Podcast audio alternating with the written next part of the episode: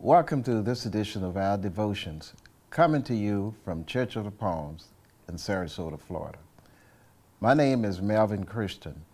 I am one of the visitation pastors here at the church. We are glad that you took the time to join us today. Let us prepare for God's Word by listening to an inspiring musical selection.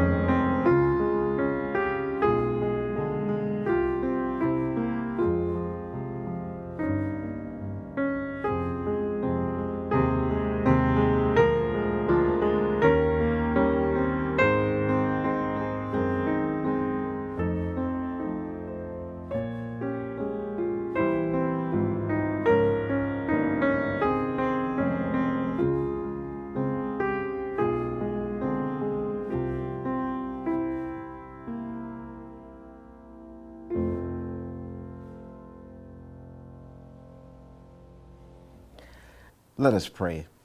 Father, thank you for the opportunity to present your word today. I pray that everything I say will be acceptable in your sight, O Lord, my strength and my Redeemer. Our scripture today comes from the Gospel of Luke, chapter 10, verses 38 through 42. And it reads as follows now, as they went on their way, he entered a certain village where a woman named Martha welcomed him into her home. She had a sister named Mary who sat at the Lord's feet and listened to what he was saying. But Martha was distracted by her many tasks. So she came to him and asked, Lord, do you not care that my sister has left me to do all the work by myself? Tell her then to help me. But the Lord answered her, Martha, Martha, you are worried and distracted by many things. There is need of only one thing. Mary has chosen the better part, which will not be taken away from her. This is the word of the Lord. Thanks be to God. I grew up in a place called Burgess, Virginia, a small Chesapeake Bay fishing community. My father was an industrial fisherman, and my mother was a housewife. I had five brothers and four sisters. In our household, there was a division of labor. Now, it worked for the most part. My sisters took care of the inside duties, and my brothers and I handled the outside tasks like mowing the lawn, trimming the trees, and taking care of a large vegetable garden. When my older siblings got married and moved out of the house, those of us left behind assumed additional duties. My job was to mow the lawn every Saturday. My father preferred mowing on Saturdays because the lawn would look fresh on Sundays when neighbors and friends would always stop by the house after church around dinner time. Now, in those days, neighbors and friends did not wait to be invited to dinner. They just showed up. And my parents enjoyed having guests for dinner. One Saturday at age 14, when I was about to walk out of the house to mow the lawn, I saw that my father had left his Bible on the table. I opened it and saw that he had bookmarked the Gospel of John. I began reading the entire book of John and memorizing several verses in that book. When I finished, it was too late to mow the lawn. A brother came to me and said he would hate to be in my shoes when dad returned from work. When dad returned home, he asked me why I had not mowed the lawn. I simply said that I got lost in the book of John. I was ready to be scolded. Instead, my Bible reading and Bible quoting father smiled and simply said, Well, son, you decided to spend the day with the Lord.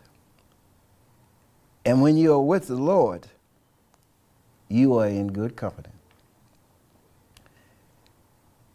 He went on to say, but. I said, oh, what's going to happen next? What's going to follow? But. And he said it again. But next week, you will have to mow the lawn on Monday and on Saturday. We live in a hectic world. Sometimes we may be inclined to let our busy lives distract from spending time with Jesus and listening to his word it can become so easy for us to get wrapped up in all the things we need to do and the things that need to be accomplished that we lose sight of what the most important thing is. We live in a time of never ending worries and distractions. The distractions are obvious. The worries, though, are equally obvious and they seem to grow all the time. And trying to distract ourselves from our worries just seems to wear us out all the more. We can all relate to Martha, who was worried and distracted by many things. Martha was rushing around, serving and doing her best to make everything good for Jesus. And where was Mary when Martha needed a hand? she chose the better part. She chose to spend time with Jesus. Jesus makes us clear that the highest priority in our lives need to be choosing the good part, as Mary did. To learn from Jesus so that we can become like him. It's love and devotion to him that makes everything else of secondary importance. It is to seek the riches of wisdom and understanding that are in Him. If we don't do this, how can we follow Him? How can we be His disciples? A disciple learns from the Master. Spending time with Jesus requires discipline on our part. Discipline to spend time in prayer, reading, meditating on the Word of God, and listening to Him speak to us, and worshiping. Martha wanted the hospitality given to Jesus to be the best. But where does Martha go wrong? Where does she go wrong? Well, she focused on doing so much that she started having a negative attitude about it. We can be so troubled by what we perceive as negative behavior in others and become so self righteous in our good works that we start to judge others for not doing as we do, as in the case of Mary here. Serving another will not be helpful at all if we do it in a distracted way or if we are resentful about doing it. That is not what God wants. God wants us to do all things with love. Let me repeat God wants us to do all things with love. Serving a dinner with love can be an act of worship. It can be a time of prayer, or it can lead to distraction and anxiety and worry and resentment.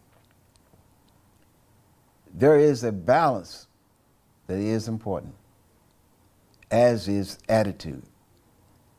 Are we serving the Lord free from distraction and anxieties and hidden resentments? Are we serving out of love? We must remember what is most important. Good works should flow from a Christ centered life. They do not produce a Christ centered life. Uh, let me again repeat this. Good works should flow from a Christ centered life. They do not produce a Christ centered life. When we give Jesus the attention he deserves, he empowers us to serve others.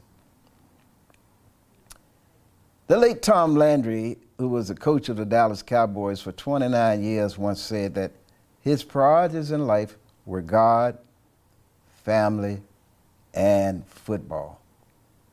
He went on to say, if God is first in your life and your family is important to you and football is third, then you will have what it takes to be successful. Coach Landry realized the importance of God in his life. In God's perspective, our priority should be spending time with Him. And all other activities must spring from our relationship with Him. It's a love and devotion to Him that makes everything else of secondary importance. So I leave you with two messages. Number one, spend some quality time with Jesus. As my father once told me when I was 14 years old, when you spend time with the Lord, you are in good company. Number two, when you are serving or working for Jesus, check your attitude. Check your attitude. Are you doing it out of love and are free of distractions anxiety, and resentment. As we serve our neighbors in need, we are also serving Jesus. Check your attitude. Let's pray. Father, thank you for your grace and mercy. Give us the wisdom and desire to spend quality time with you and to serve you out of love without anxiety and distraction. We pray in the name of Jesus. Amen.